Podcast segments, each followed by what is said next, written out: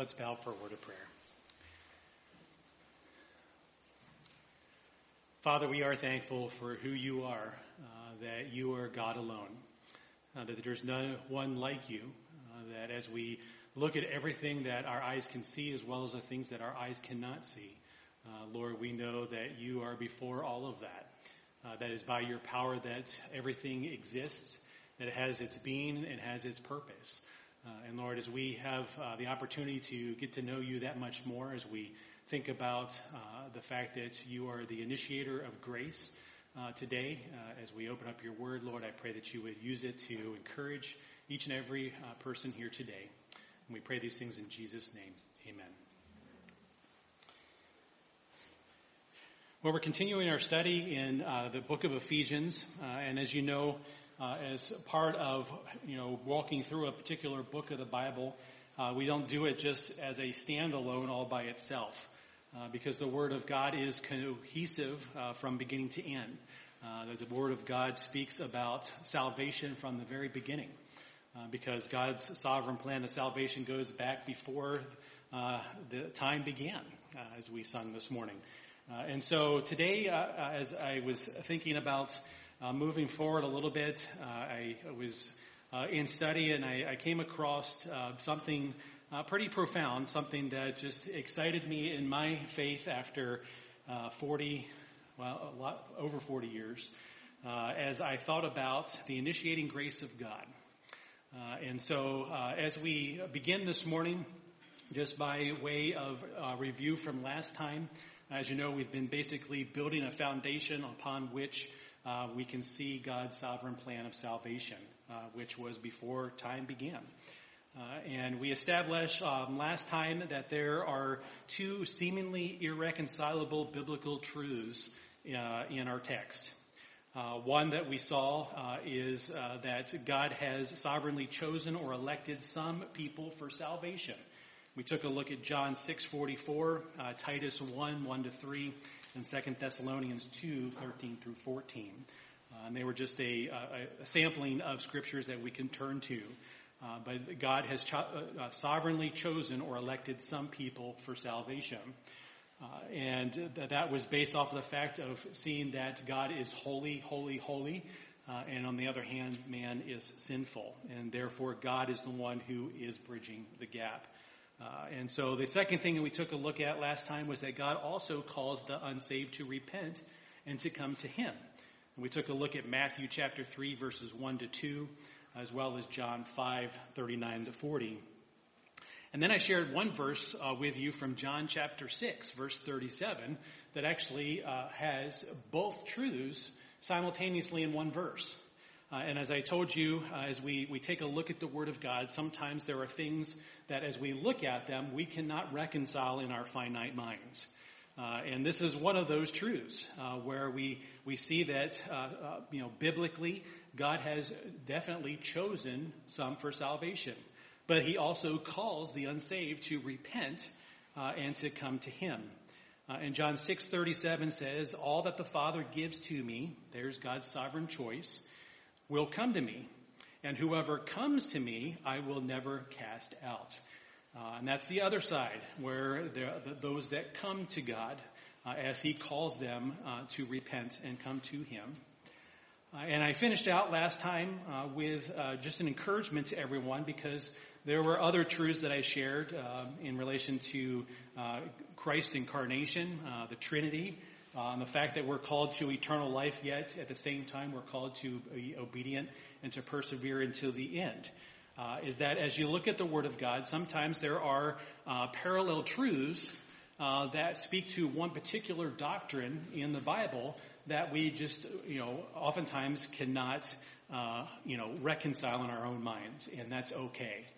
Uh, and I, I shared the verse out of Isaiah chapter 40, verse 28 uh, which uh, says, Have you not known, have you not heard, the Lord is the everlasting God, the creator of the ends of the earth. He does not faint or grow weary. His understanding is unsearchable. And so just because uh, we do not understand it, and, and, even if there are two truths that work simultaneously to give us a full picture of salvation in Jesus Christ, uh, that just because we cannot rectify them or bring them together in such a way where we have a, a clean, neat package and can understand every nuance of it does not make it any less true or any less applicable. Uh, and what we do is we default to God's understanding, which is biblically, uh, as we just read, unsearchable. Uh, and that's okay. We can trust God. Uh, we trust God each and every day. Uh, and so we can trust Him even in relation to things that we cannot quite wrap our finite minds around. And then it got me thinking about uh, uh, just in relation to God's grace, uh, the fact that He is what I'm going to call the initiator. Uh, he's not the terminator. Uh, he's the initi- initiator. and I want to show you some examples because as I thought and as I started, you know, paging through the scriptures, I, I saw this theme continue to repeat itself uh, where God is the one initiating grace. He is the one reaching out uh, to uh, sinful man. Uh, and we can see that first uh, as God chose out of all the people of the world the children of Israel. Uh, and we can see that in Deuteronomy chapter 7, verses 6 through 8. and it says there, For you are a people holy to the Lord your God. The Lord your God has chosen you to be a people for his treasured possession out of all the peoples who are on the face of the earth. And, and, you know, as we, we consider that, and before I read verses 7 and 8, you know, as we think about God choosing, oftentimes when we choose something, we base it off of the merit of what we're choosing. Uh, we, we look at it and see whether or not it is something that is going to give a benefit to us.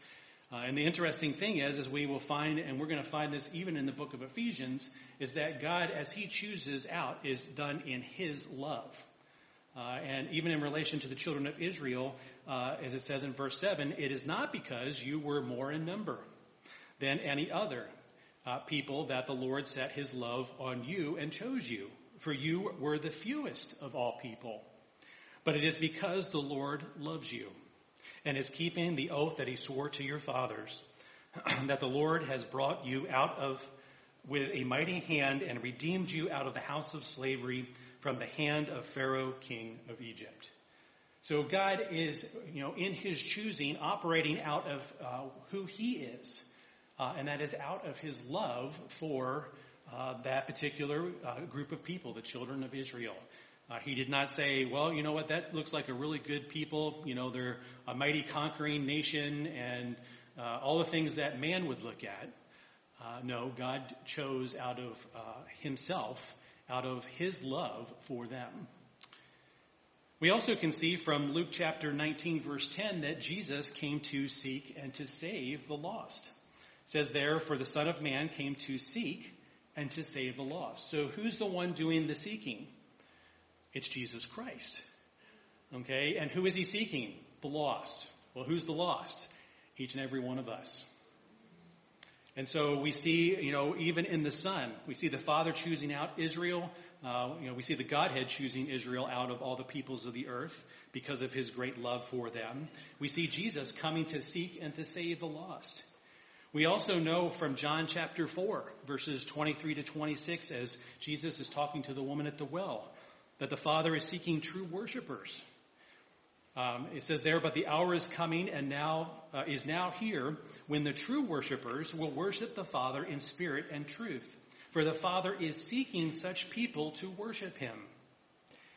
God is spirit and those who worship Him must worship in spirit and in truth. The woman said to him, I know that Messiah is coming, he who is called Christ. When he comes, he will tell us all things. And what does Jesus tell her in verse 26? Jesus said to her, I who speak to you am he.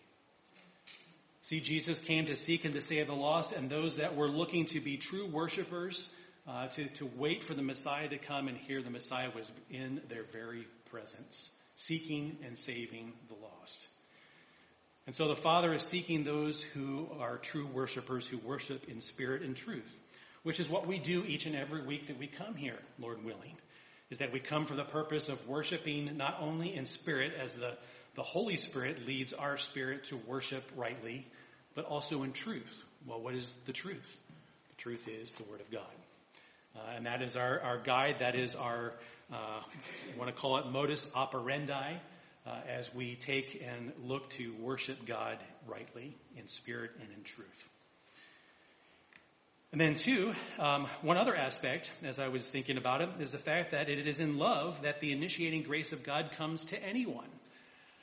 As you take a look at 1 John chapter 4, um, starting in verse 9, it says, In this, the love of God was made manifest among us, that God sent his only Son into the world so that we may live through him.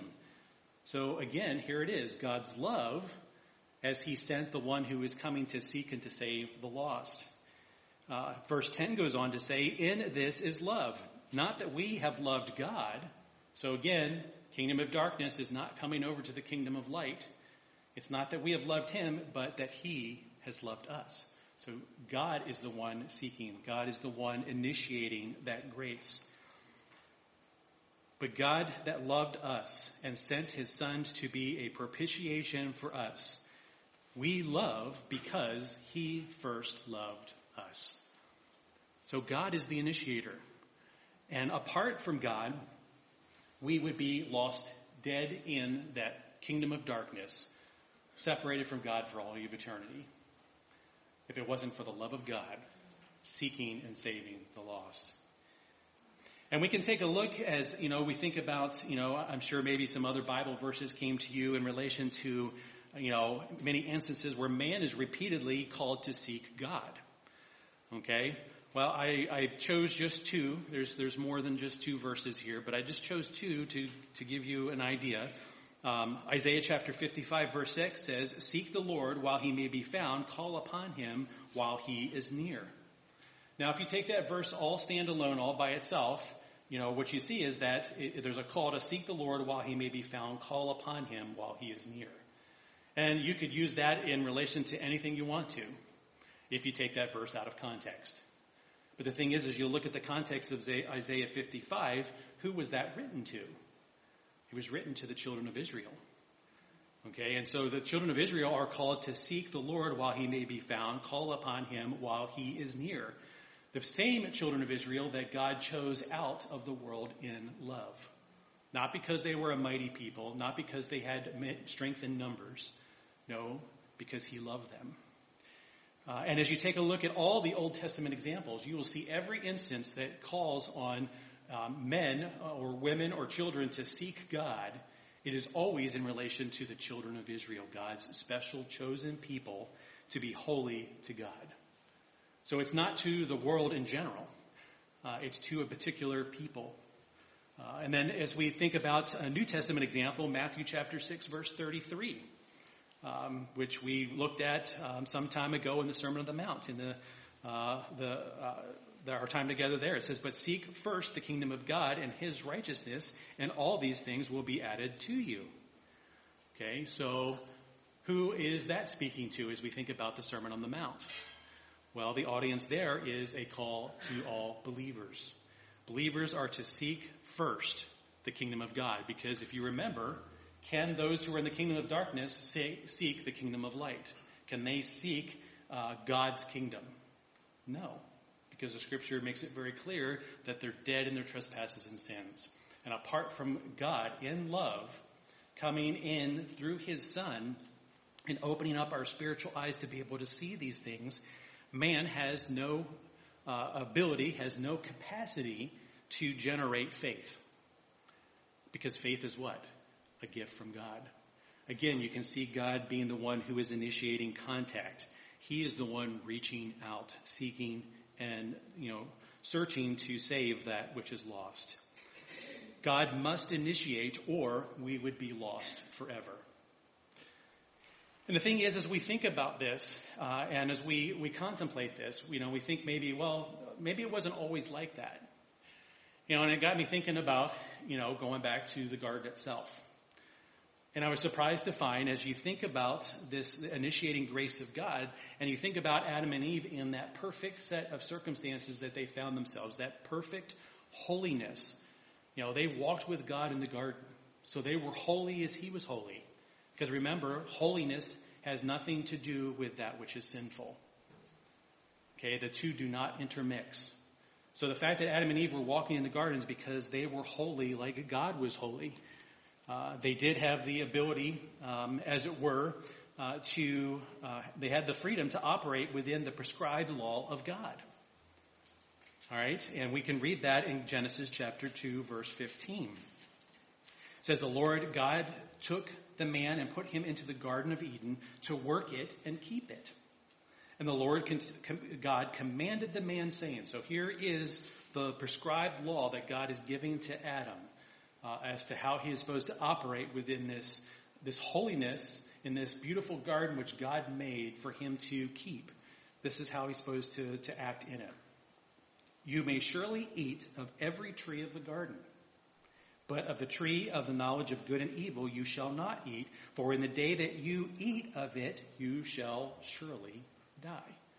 So that's the prescribed law. That is the command that God gave Adam and Eve, is that they were to, they had the freedom to operate within the garden, to eat of every tree except for one. So that's the prescribed law. Now we know um, from the book of Genesis that Adam and Eve made a choice.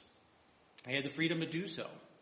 Uh, in that perfect state of holiness, they had the ability to either obey God or disobey God, which is something that we still have today. We have the ability each and every day to obey God or disobey God, to look at His Word as truth, to worship Him in spirit and truth, or to say that, well, you know what, my desires uh, supersede, my desires trump what God's truth is. And the thing is, even as believers in Jesus Christ, we can still do that. That's why we have the ability to confess our sins. That when we think about salvation, our sins have been paid in full, past, present, and future. Because when Jesus died on the cross, was our sins past, present, or future? Future. I did not, I was not there. I'm not that old. I may look like I am old, but I'm not that old. So did Adam and Eve go looking for God after they sinned? Because this is, this is profound. This is something that, uh, like I said, this helped me be able to see this even more. Even going back to the very garden itself. Did Adam and Eve, who were holy and able to be in the very presence of God, did Adam and Eve go looking for God after they sinned? And the answer to that question is no, they did not. That's right. You almost quoted it. So no, the, the, scripture says they hid themselves from the presence of the Lord God. Well, why did they hide themselves from the presence of the Lord God? Because guess what? Holiness reveals sinfulness. And sinfulness cannot be in the presence of holiness. That's why we needed a Savior. But see, even as you look back into the garden, you can see the actions of Adam and Eve. They hid themselves because they were spiritually naked before the God who is holy, holy, holy. And that changed everything for them. They all of a sudden saw their guiltiness. Hebrews chapter 4 verse 13 puts it this way, that no creature is hidden from his sight, but all are naked and exposed to the eyes of him to whom we must give an account. Do you ever notice that when the, you know, someone is guilty, that they resist? You know, we find here that God went looking for Adam and Eve. See, Adam and Eve did not even uh, contend with the sin nature that we have. And, you know, did Adam and Eve go looking for God, and say, God, you know what? We messed up. And we know that you're a, a, a, holy, holy, holy God. What can we do to make this right? We, we ate of the tree that we weren't supposed to eat of. No, they went and hid. Because that's what holiness does. It shines a light in all that darkness. And it reveals sinfulness for what it truly is. And that's when we think about God's initiating grace and how, how great, great grace is. And even as we sung about it this morning, you know, that our God is gracious. But you know what? That does not, just because he's gracious doesn't mean that his holiness has to take, you know, some sort of exception to man's sinfulness. He can't do that. His holiness will not allow it. But see, who went looking for who? God initiated grace. He went looking for them.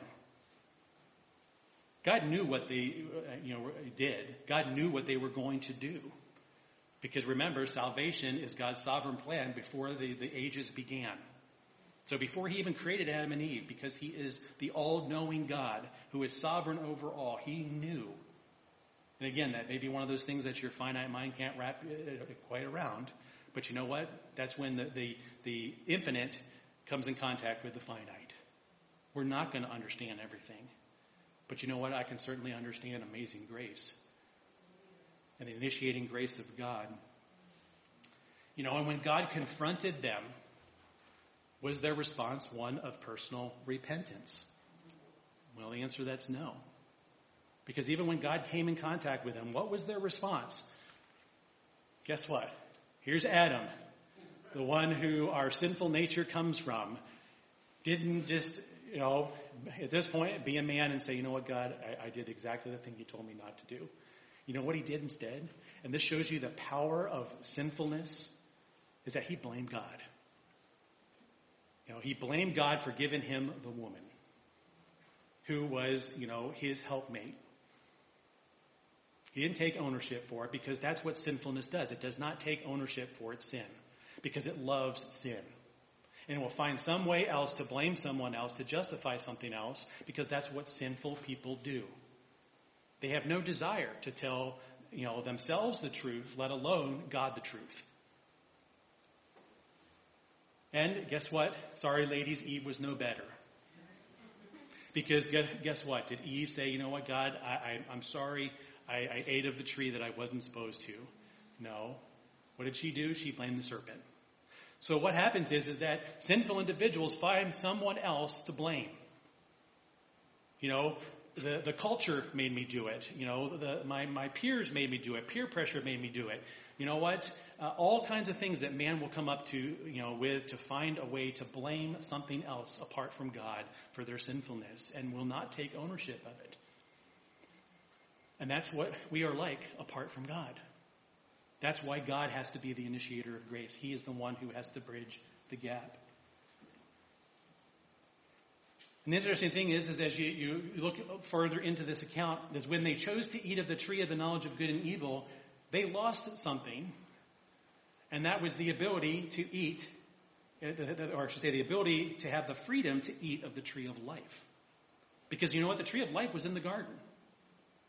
They had the ability to eat of the tree of life, just like all the other trees of the garden, because the only one that God said don't eat of was the tree of the knowledge of good and evil.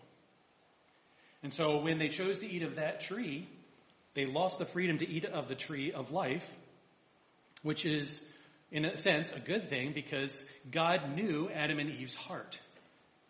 Because holiness pierces through. Remember? No creature is hidden from his sight, but all are naked and exposed to the eyes of him to whom we must give an account. We cannot hide our sin from God. We can hide our sin from ourselves, we can hide our sin from other people, but we cannot hide it from God. His holiness reveals it instantly. You see, God knew Adam and Eve's heart and spared them from being misled into thinking that the tree of life would restore the lost spiritual life of their souls. But as we read the rest of the Word of God, chances are, guess what? They wouldn't have even wanted to do that because they were content to sin before a holy God.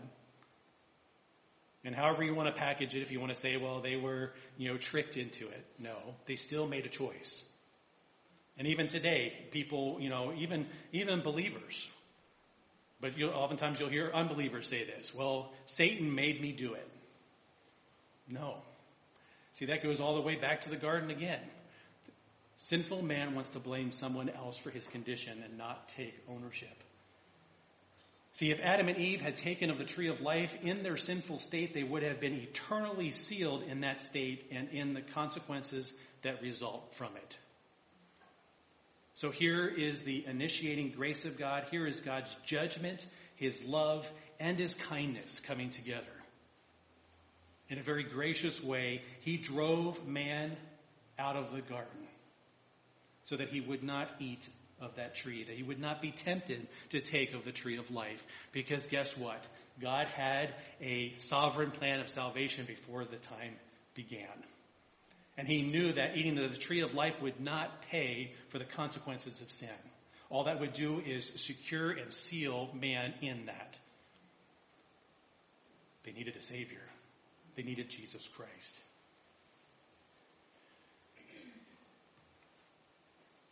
God's initiating grace is so beautiful. But you know, sinful man likes to hide from God. And I like what R.C. Sproul said. He said, People do not seek God. They seek after the benefits that only God can give them. The sin of fallen man is this. Man seeks the benefits of God while at the same time fleeing from God himself. We are by nature fugitives. See, we're a slave to that sin. And we, we want all the benefits of what God can give us, but we don't want to deal with the one thing that we have to deal with, and that is how does sinful man be in the presence of holiness? And only God can take care of that. Only God can reach in and change. And I want you to think for just a moment, and I'm going to close with this, out of Mark chapter 7. And this is just one passage that speaks to man's sinfulness. But I want you to think for a moment because it is the God who is holy, holy, holy. The God who is love, the God who is grace, the God who is just, the God who is kind and merciful. This is the God who is seeking out these types of individuals. Those who have evil thoughts toward God and each other, who are sexually depraved, who steal what does not belong to them, who take the lives of others created in the image of God, who commit adultery, distorting God's beautiful design for marriage, desire to have what belongs to others, do malicious things at the expense of others, who dishonestly deceive, who are full of jealousy and bitterness,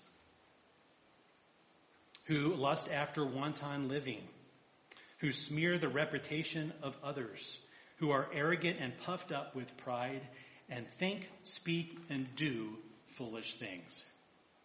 That's what Mark chapter 7 verses 21 and 22 say in a little bit more concise language. But that's who God is seeking out through his son Jesus Christ, the one who came to seek and to save the lost, the one who is operating in the love of God to provide a way for sinful man to once again be in perfect communion with him. It's not something that man can do on his own because man doesn't want to do it. He wants to blame something else. He wants to be in that existence. He wants all the benefits of the sinful world and not have any of the responsibility of it. And you can look at our culture today and see that living out in real time. And it's a struggle for, for believers even today. Because even these things that I listed here can be us even after being redeemed.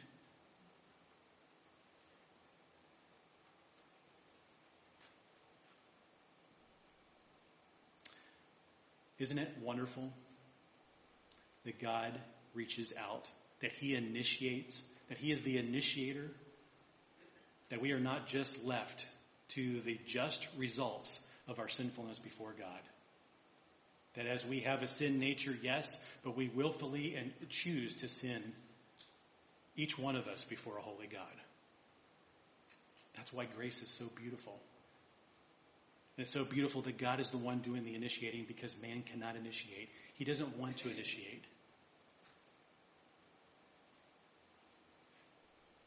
And he's done so from the very beginning. We can go back to Adam and Eve and see this lived out as well that he went looking for them. And this is someone who had a perfect, holy relationship, that they walked with God in the garden. But when it came time when they found out that they had done what was wrong, instead of looking for God, someone that they walked with and no doubt talked with in the garden, fellowshipped, communed with, God had to go looking for him, not as if he didn't know where they were, he did but it's to show us a picture of what God does in salvation. He is the one seeking. He is the one reaching out in that initiating grace so that we, through faith and trust in Christ alone, the one who came to seek and to save the lost, can once again enjoy fellowship with the infinite, amazing, omnipotent, omniscient, loving, kind, gracious, merciful, beautiful God that He is. So today, remember the initiating grace of God. Because without it, you would still be dead in your trespasses and sins.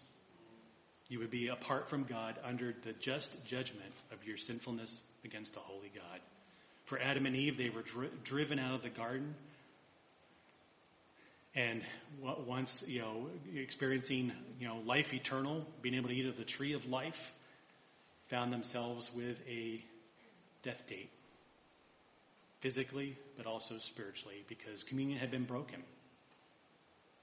And even then, God provided a sacrifice because he provided clothing for them to cover up their sinfulness, to cover up their nakedness by shedding the blood of an animal so they could have skins to wear. What a gracious God we have. Let's bow for a closing word of prayer. Father, Lord, we thank you for these truths today. Lord, I thank you for just how your word from beginning to end does not convolute the truth, does not, uh, you know, make it complicated, um, but it does take faith to believe the truth, uh, a faith that you uh, freely give us as a gift. Uh, and Lord, we, we thank you for the, the fact that we have your truth that we can we can read and we can take in and absorb and to, to better appreciate who you are because we have down how to elevate ourselves, how to puff ourselves up, and to think more highly of ourselves than we ought to. And then we have the example of your son, Jesus Christ, who humbled himself to the point of death on a cross so that we could experience forgiveness, that we could experience redemption, that we could be reconciled to you, that we could be at peace with you. A peace that was lost when our our father and our original mother, Adam and Eve, chose to sin against you. Thank you that you've reached out. Thank you that you have sought us out. And may we forever remember that grace that initiated our eyes being open to the truth and being able to experience salvation in your son Jesus Christ the one who and the only one who can give us eternal life. We pray these things in his name.